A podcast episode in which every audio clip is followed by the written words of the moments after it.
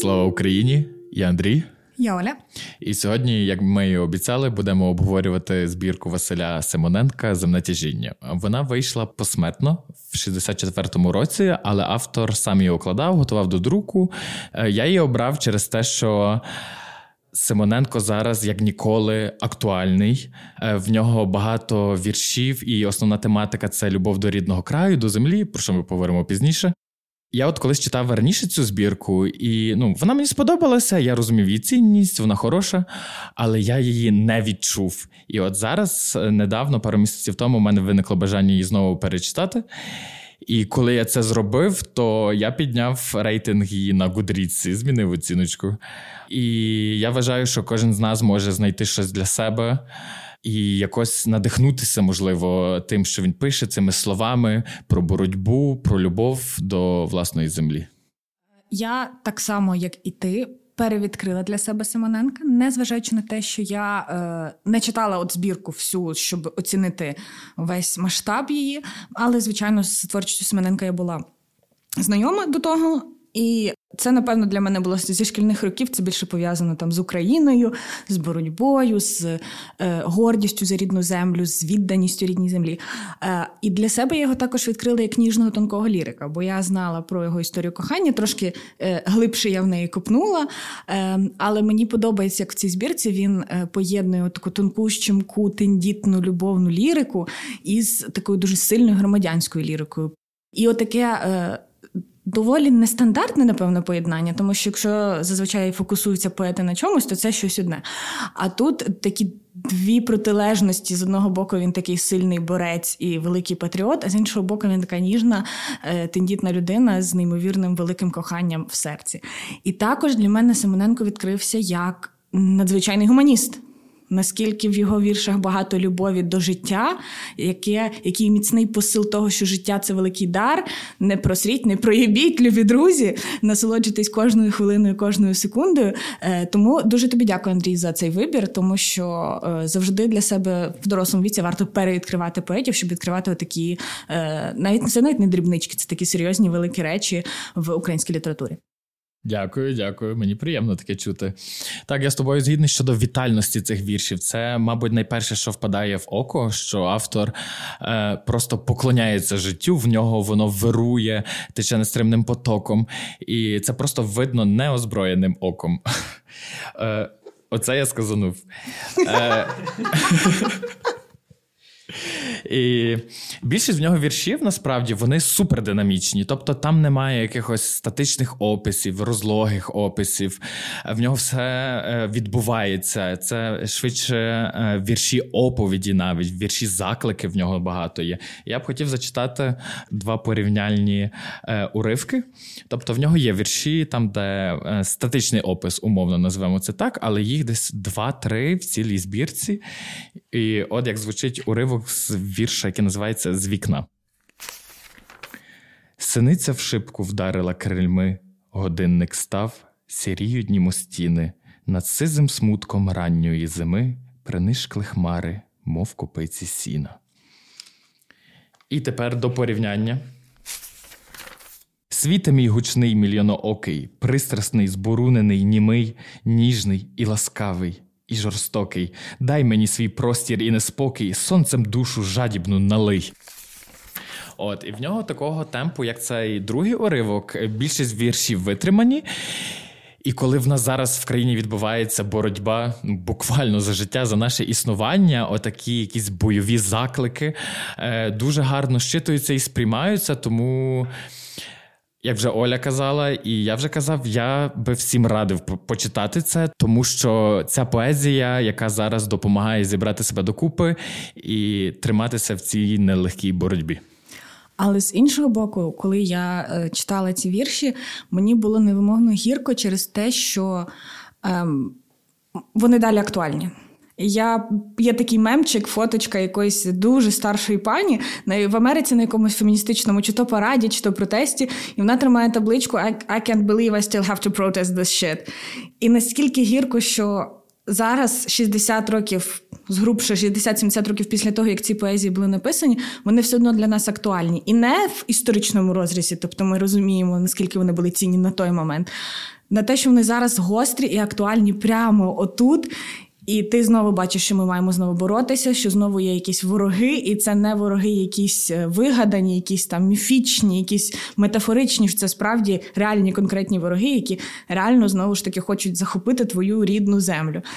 І так, це надихає, але з іншого боку, це трохи і е, засмучує, тому що мені здається, якби Симоненко дожив, йому би теж було дуже гірко і дуже сумно через те, що е, роки йдуть, а ситуація не міняється, все одно е, спокою нам ніхто не дає. Ну, це сумна реальність, яку ми, на жаль, не можемо змінити, тому повинні докласти кожен всіх зусиль, хто що може зробити.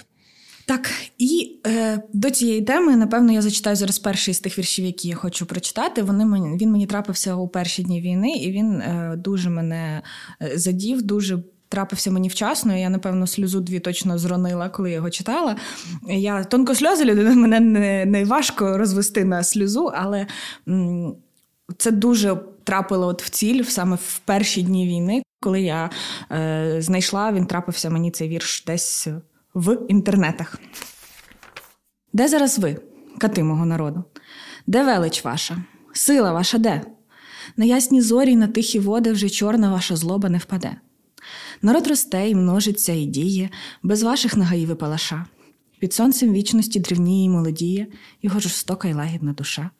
Народ мій є, народ мій завжди буде, ніхто не перекреслить мій народ. Пощезнуть всі перевертні приблуди і орди завойовників заброд. Ви, байстрюки катів осатанілих, не забувайте виродки ніде.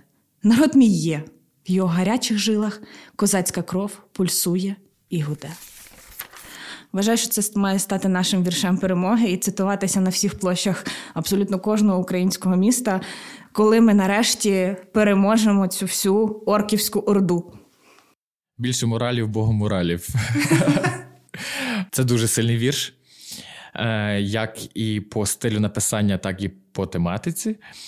Він дуже простий, в нього немає якихось складних конструкцій.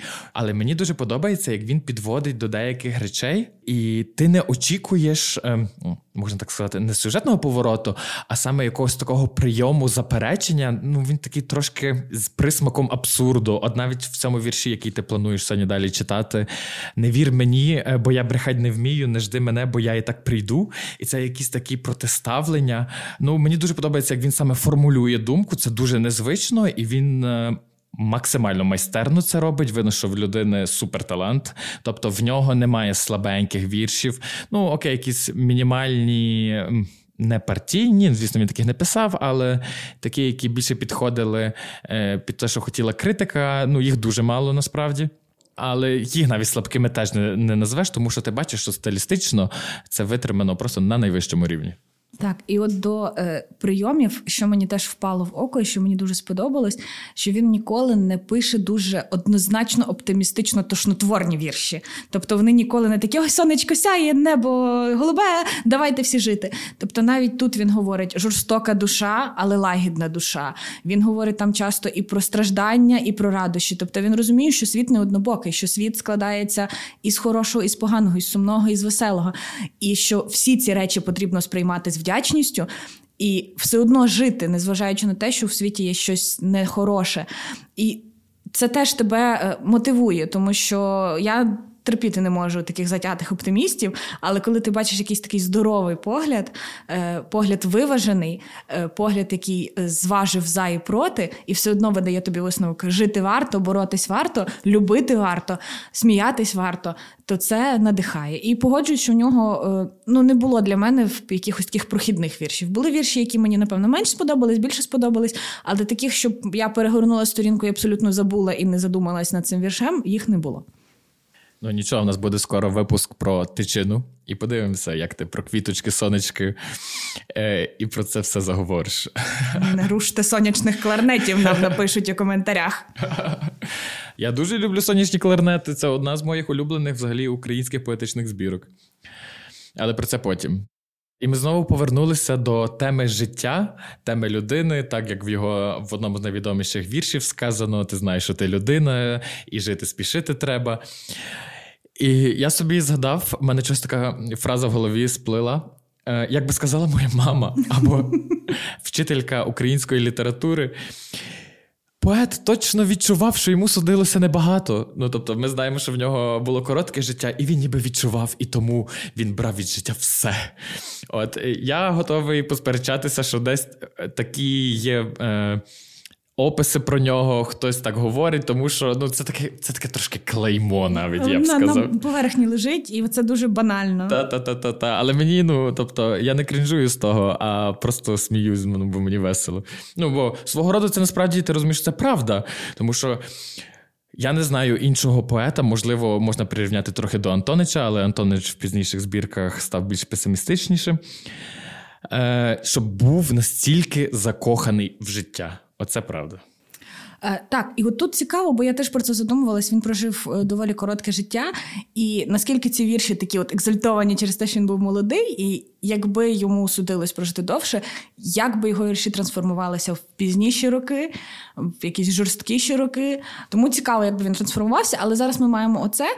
І все-таки я не сприймаю це як екзальтацію. Я сприймаю це як просто, що він був отакою людиною, бо такі люди справді існують. І це прекрасно, бо мені здається, що такі люди якраз і рушать світ вперед.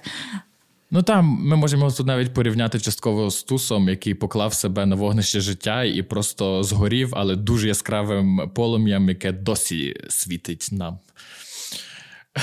Сьогодні просто день пафосу від Андрійка. Е, Буває, буває, буває. Я б хотів зачитати інший вірш, також до цієї тематики про любов до рідної землі, який став, мабуть, програмним, тому що в ньому є фраза земне тяжіння, і мені здається, що саме от е, назва збірки походить від цього вірша, і значить він був якимось, можливо, особливим для автора. Земле рідна, мозок мій світліє, і душа ніжнішою стає, як твої сподіванки і мрії у життя вливаються моє. Я живу тобою і для тебе, вийшов з тебе, в тебе перейду. Під твоїм високочолим небом гартував я душу молоду. Хто тебе любов'ю обікраде, хто твої турботи обмене, хай того земне тяжіння зрадить і з прокляттям безвість проковтне. Це дуже сильний вірш, який мене просто тримав перші місяці повномасштабного вторгнення на плаву. От і він шикарний. От що я можу сказати? Він шикарний, він написаний коротко, витримано, але настільки потужно, особливо останні чотири рядки. Це просто щось. І оця фраза Хай того земне тяжіння зрадить. Ти ніколи про це не задумуєшся. Це земне тяжіння це те, в чому ми можемо бути впевнені завжди незважаючи на ніякі обставини, і якщо тебе зрадить земне тяжіння, це просто максимальна покара. І потім наступний рядок е, безвість проковтне. Це тобто, ну, якщо. Е, я собі це так уявляю буквально. Якщо зраджує земне тяжіння, значить ти не тримаєшся землі, значить ти летиш умовно в космос, в, просто в забуття, там, де нічого немає, і тебе там фактично теж немає. Я такий воу. І так само алюзія земне тяжіння. Е, Саме до землі, як не землі фізичної, а як до своєї країни, до своєї нації, до навіть міста села, де ти народився, щоб настільки його любити і почувати, незважаючи на ніякі проблеми, незгоди, і в хороший час, і в поганий час. Ну уф, я його дуже люблю. Цей вірш. Я його буду пам'ятати все своє життя. Сподіваємося, що нас ніколи не зрадить земне тяжіння, і е, це справді дуже сильний посил. Я собі в своїх нотатках записала, що е, це вірш як пересторога зрадникам і мотиваційний е, лист до нерішучих, тому що справді, коли люди бездіють в такі складні часи, як зараз нас, наприклад, та і в принципі. Протягом усієї історії нашої зболеної країни, то це дуже велика е, біда, і лише діями ти можеш довести якусь свою любов, а не просто словами. І е, теж от те, що ти підмітив, для в нього постійно він говорить про землю. Тобто земля це одне з таких наріжних образів, які там от проходить через дуже багато віршів. І ти розумієш, що земля для нього це батьківщина дорівнює. І зараз, коли ти читаєш щодня про е, втрати або здобутки нашої армії, ти власне оці втрати і здобутки, ці кожен метр землі для тебе є надзвичайно важливим, надзвичайно цінним. І це також підсилює дію цього вірша, бо ти бачиш оцю боротьбу власне за землю, за оці навіть найменші клаптики, якою кров'ю, якими зусиллями вона дається. А наскільки це велике щастя, коли ми можемо втримати або відвоювати. Але не всі вірші з цієї збірки, які мають певні паралелі з сучасністю, стосуються безпосередньо любові до батьківщини.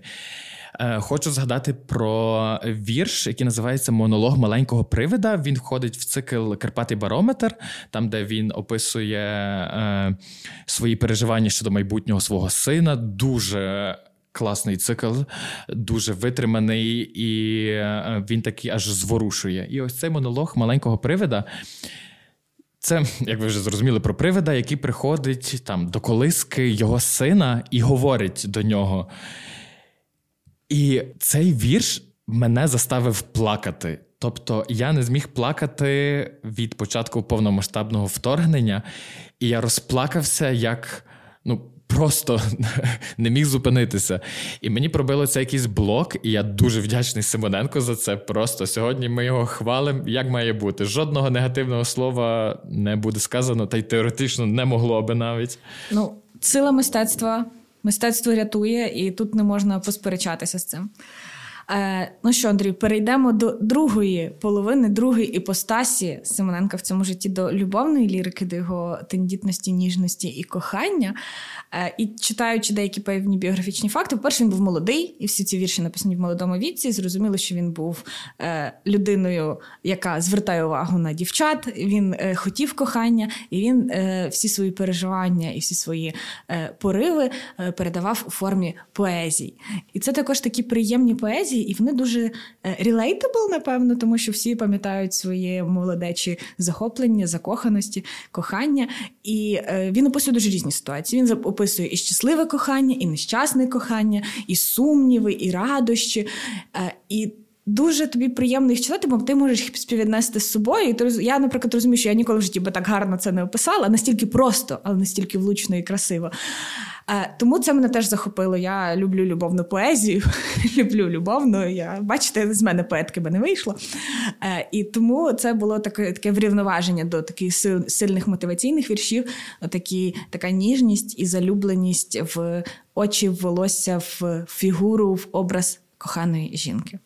Е, Чи ти хочеш щось прочитати, чи мені перші почати? Ну, давай, я зачитаю і обговоримо цей вірш.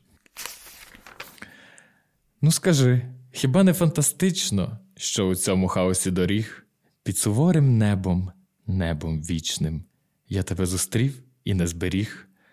Ти і я це вічне, як і небо, доки мерехтітимуть цвіти, будуть я приходити до тебе, і до інших йтимуть горді ти. Як це все буденно, як це звично, скільки раз це бачила земля. Але ми з тобою, ми не вічні, ми з тобою просто ти і я. І тому для мене так трагічно те, що ти чиясь, а не моя. У саме серденько. я б хотів сказати, що такі вірші, вони. Дуже гармонійно переплітаються з патріотичними віршами, як ти це вже сказала. І вони створюють нам образ живого автора, живої людини. Тобто це рідко дійсно відбувається, що ти комплексно можеш уявити, от ти розумієш, що людина дійсно кохала, людина дійсно е, любила свою землю, людина дійсно боролася, старалася і мала якусь мету в своєму житті. Так. Олюднення, наше улюблене слово, ти бачиш, він не прикривається, він не створює собі не знаю, образ героя коханця, казанови. Він показує це таким, як є, і всі свої слабкості, і всі свої сильні сторони. І от в цих проявленнях слабкості ти дуже симпатизуєш ліричному герою, який дорівнює Василь Симоненко молодий. І е, от, власне, цей вірш мені перегукується з поеткою, яку ми читали раніше трошки у цьому сезоні, з Білоцерківець, з якої теж є оця тема повторюваності життя, повторюваності якихось життєвих ситуацій. І так само і Симоненко пише, що люди закохувались до нас, люди будуть закохуватись після нас, і ми це розуміємо, що е, кохання це в принципі така трошки буденна річ, тому що воно трапляється, воно не унікальне, воно трапляється в практично кожної людини у житті.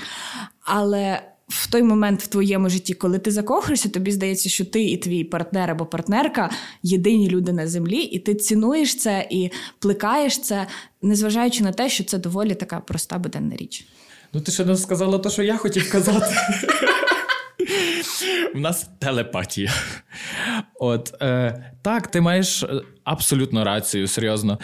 Е, коли в мене були якісь е, любовні перипетії в житті, і там умовно назвемо це я страждав, мене завжди дратувала думка, і яка знецінювала це відчуття, що це вже всі пережили, і таке вже ставалося мільйон раз, і буде також ставатися. І коли я прочитав цей вірш, я зрозумів, блін, він має рацію, і я позбувся цієї думки. Тобто мені стало якось легше переживати отакі болісні моменти особисті. Симоненко ж тебе закликає: живи і люби, і страждай. В цьому вся сіль в цих протилежностях бути супер щасливим в коханні і бути супер нещасним, коли це кохання завершується я повішу його портрет собі на стіну. У, Це класна ідея. До речі, е, треба подумати про випуски якихось мерчів з за мотивами нашого подкасту з усіма, про кого ми говорили, з нашими героями та героїнями. Та-та-та, взяти якісь цитатки, вирізати з кожного випуску такі якісь. Спайсі. Перед замовленням. Лиши оце, щоб, щоб знали, що у нас є ще без... Це наш продюсер. Пан продюсер. Я б хотіла прочитати вірш е, також інтимний, е, також ну, такий неоднозначний, повний якихось оксиморонів і протиставлень. Е, він називається Не вір мені. Не вір мені, бо я брехать не вмію. Не жди мене, бо я і так прийду. Я принесу тобі свою надію, а подарую смуток і біду. Слова ясні лише мені відомі, у бурмотіння скучне переллю свою усмішку у холодній втомі, бездумно, безголово утоплю. І буду нерозумно обридати і недоречно скиглити чомусь, але як треба буде заридати, я гомерично, тупо засміюсь. Не вір мені, бо я брехать не вмію. Не жди мене, бо я і так прийду. Я принесу тобі свою надію, а подарую смуток і біду. І коли я прочитала цей вірш, в мене була купа запитань до ліричного героя. Чому він це робить? Чи він е, свідомо уникає кохання, чи він просто не вміє виражати свої емоції, чи є якась глибша, ширша ситуація, чому він так по-дурному поводиться, тому що ти розумієш, що він е, кохає. Ліричну героїню, до якої він говорить, він хоче бути з нею, але він е, безсоромно упускає всі моменти і псує усі моменти, які можуть бути між ними. Як ти думаєш, чому? Тому що я от не змогла збагнути. Мені дуже сподобався цей вірш цими протиставленнями, неоднозначностями. І от, власне, через цю якусь нерозкритість для мене він мені так і запам'ятався. Ну, я теж звернув на нього увагу. Перший раз, коли я його читав ще раніше, мені дуже сподобався. От другий раз я його перечитував, і мені оця позиція, яка тебе бентежить, ну вона теж мені щось е, викликала купу запитань насправді. І я такий. М-м-м. Ну, я це сприйняв як просто. М- Юнача штука.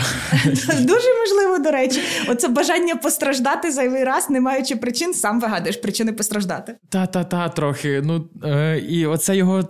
Ну, тобто він розуміє, ну тобто він говорить: я тобі принесу е, смуток і біду. Смуток і біду, так. Але, ну, типу, блін, чувак, ну, типу, ти розумієш, що ти це робиш, працюй над собою. Ну, тобто, не факт, що він не працював, але оця така трошки позиція, коли е, в коханні зразу якась така приреченість і фатальність. Ну, це трошки таке підліткове, я б сказав, насправді. Ну, але воно тягнеться. Ну, тобто, дорослими не стають в один момент. Е, деякі е, штуки з юності проявляються і набагато пізніше, час від часу. На жаль.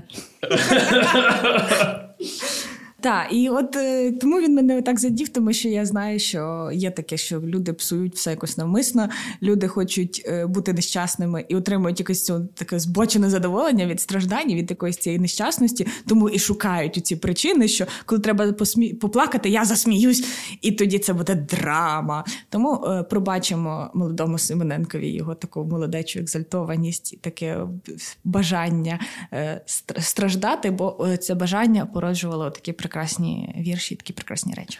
Ну є ще один аспект, де щойно про нього подумав. Е, можливо, вже тоді почалися якісь політичні переслідування, і він, типу, розумів, що е, ну, типу, в нього будуть проблеми із владою, і можливо там буде в тюрмі сидіти, і щось такого плану. І можливо, він саме в цей бік адресував. Тобто, ти ми будемо разом, а ти не будеш зі мною щаслива, тому що ну будуть інші чинники. Дуже цікава думка. Ну, речі, Дуже так. цікава думка. О, не маєш. Так що, переходимо до біографії автора. В нього було коротке життя, як ми всі знаємо, він жив неповні 29 років, але воно було доволі насичене в нього, і ми навіть маємо так нормально про що поговорити. Перш за все, е, за що б я хотів сказати, це за його саме суспільне життя. Він почав друкуватися насправді доволі пізно, але він завжди був е, в осередку людей, які щось робили. Він шістдесятник, він е, дисидент. Ці автори, ці люди, ця група людей, е, вони починали творити в часи відлиги. Коли здавалося, що от є шанс підняти українську культуру умовно на ноги після жахливих років сталінського терору. І е, в Києві він організував разом з іншими діячами е, клуб творчої молоді, куди входили е, Костенко, Алагорська, Стус, Вінграновський, Іван Драш і дуже багато інших людей. Вони були розподілені умовно як на гуртки за інтересами, проводилися різні читання, виставки, вистави. Ну, судячи з персоналу, які брали там участь, було дуже цікаво. І однією з ініціатив е, цього клубу е, в пізні часи е, було дослідження місць масових захоронень сталінських репресій. Забув додати, що цей клуб не проіснував довго, десь 4-5 років. Його дуже скоро закрили, прийняли. Але він встиг е, саме в ньому взяти участь в цих пошуках. Він Василь Симоненко, Алла Горська і е, Лесь Танюк їздили по селах е, навколо Києва.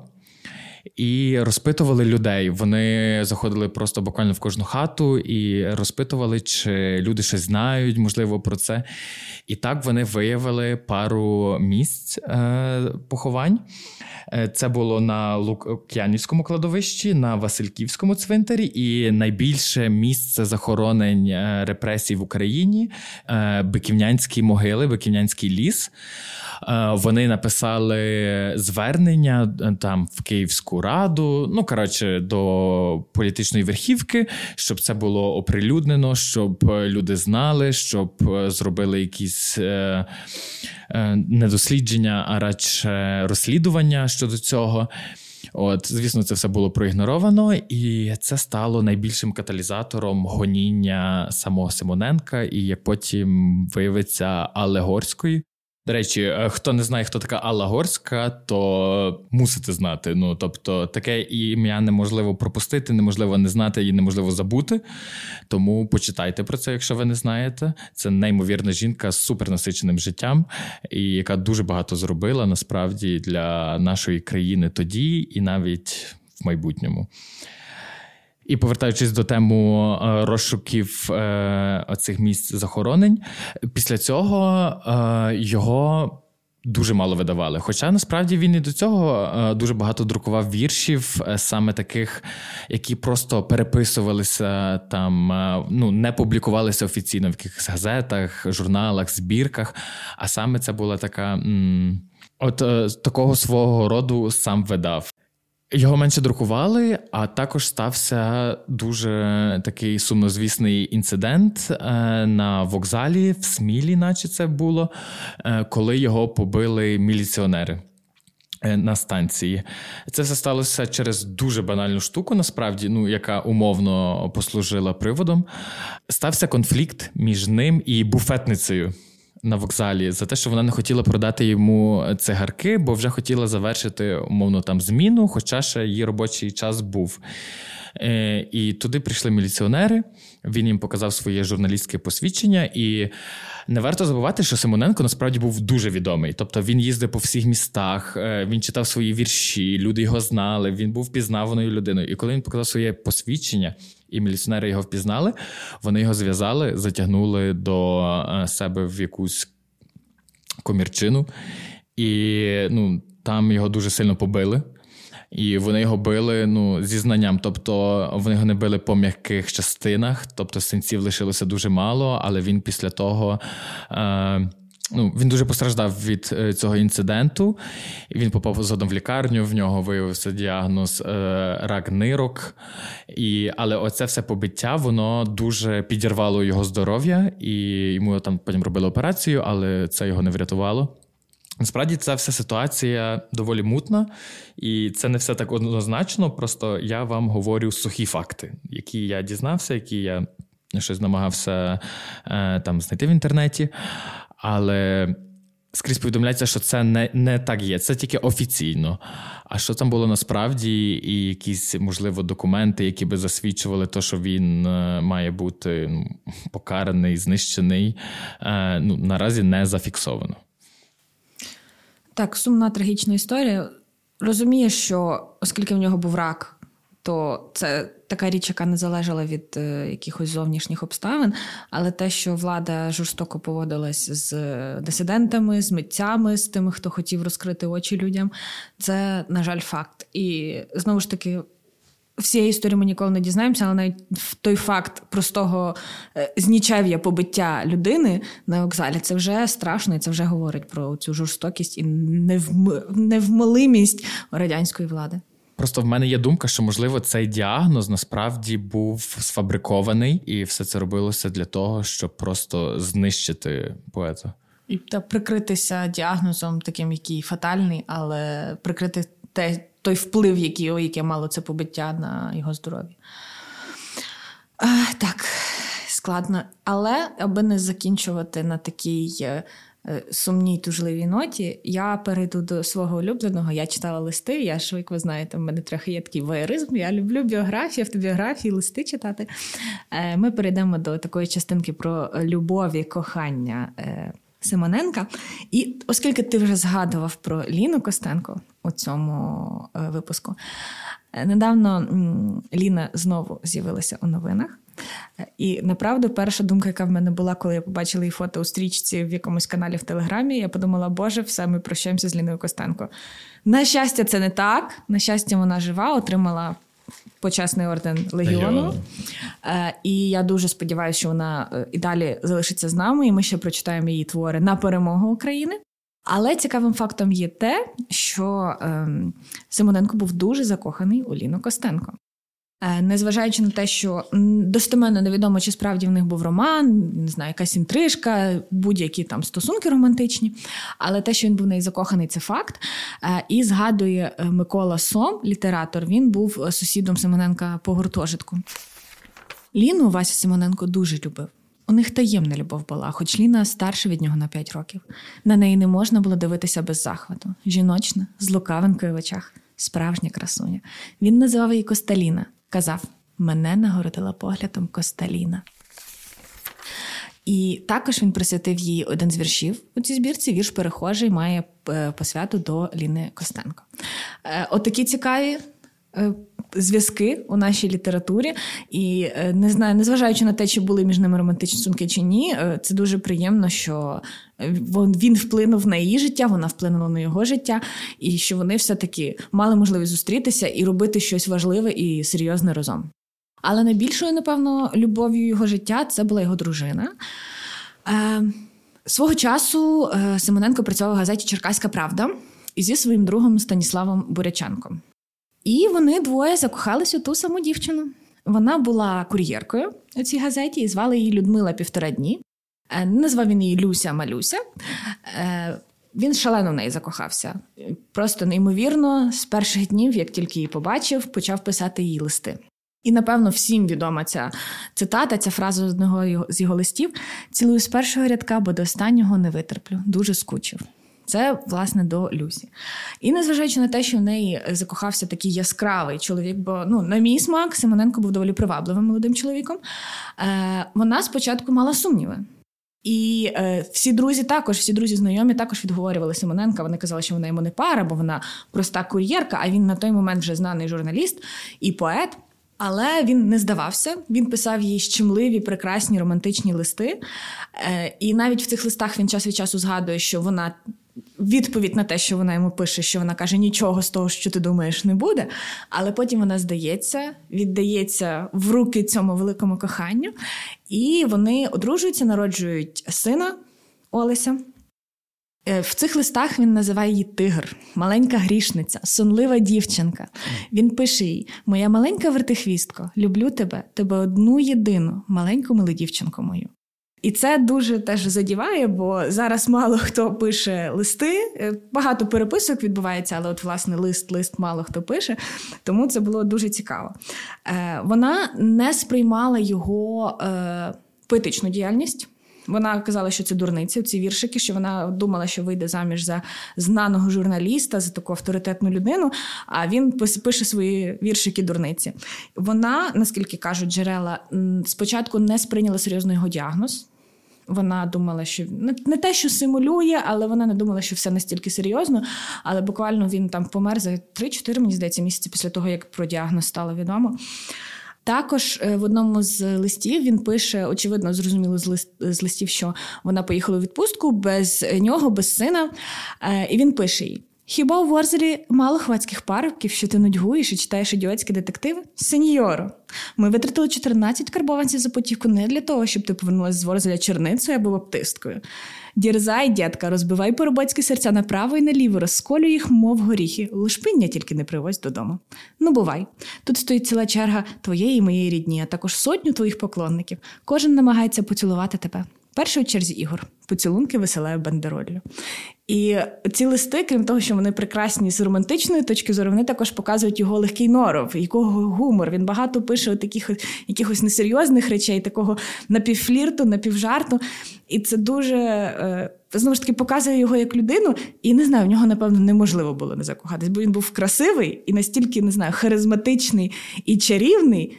Якщо в цих листах він такий, не можу уявити, яким він був у житті. Е, після е, смерті е, Симоненка Люся одружилася вдруге з знову з поетом, що дивно, якщо вона не сприймала серйозну поетичну діяльність Василя Петром Линовицьким. І від нього також народила доньку. Але як згадує Микола Сніжко в книжці Симоненкова хода, е, доля всіх близьких до Симоненка людей була фатальною. Олесь Симоненко ще в школі почав пити й курити, ця пристрасть не залишила його і після одруження.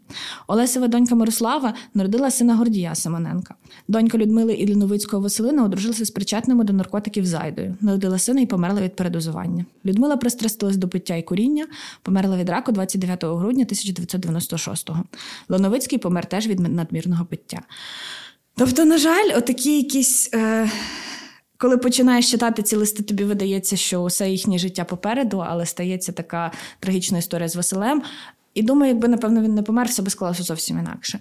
Але дуже сумно, що усі люди, які були близькі до нього, пішли у такий, ну не можна казати, ганебний спосіб відпиття, але в такий спосіб, якого можна було уникнути. Тобто це не трагічна якась е, автокатастрофа або хвороба, якої можна не можна уникнути, як от рак. А щось таке, що цілком можна було уникнути, але вони всі пішли власне от в такий печальний спосіб. На щастя, от незважаючи на те, що Люся одружилась вдруге, вона е, зберегла усі ці листи, і зараз ми маємо можливість їх почитати. І вона їх передала е, комусь із дослідників Симоненка. І е, дякуємо їй, хоча б за те, що вона, по-перше, завдяки їй з'явилися ці прекрасні вірші. А по-друге, що вона зберегла листи, і ми можемо побачити не тільки таку поетичну, але також дуже таку улюднену, просту, е, хитро романтичну фліртувальну сторону Василя Симоненка. Вау, я просто в захваті, серйозно. Топ.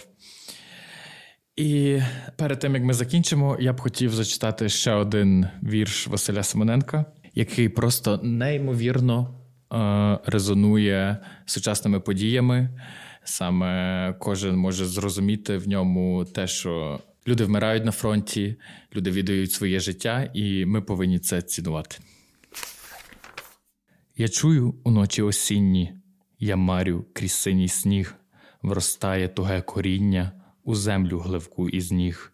Стають мої руки віттям, верхів'ям чоло стає, розкрилося ніжним суцвіттям, збентежене серце моє, вростаю у небо високе, де зорі, жовті джмелі, і чую, пульсують соки у тіло моє землі, зі мною говорять могили устами колишніх людей, і їх нерозтрачені сили пливуть до моїх грудей. О земле жорстока і мила, ковтнула ти їхні дні. Усе, що вони любили, віддай долюбить мені, усе, що вони не домріяли у чорному гвалті боїв, хай клекотом і завіями вірветься в думки мої. Вслухайтеся, земле і небо, у рокіт страждань моїх. Живу не лише за себе, я мушу жити й за них. Щемливо і немає чого додати. Читайте Симоненка, надихайтесь, розумійте, що не все втрачено, навпаки, нам є куди йти і до чого йти. Живіть і кохайте. І на завершення сьогоднішніми нашими партнерами були пиво Опілля. Знову звертаємося по спонсорству. І е, литовське пиво Вольфас Енгельман. Е, наступного разу ми обговорюватимемо е, дуже свіженький твір. Це роман Олени Стяжкіної Смерть Лева Сесіла мала сенс. До зустрічі!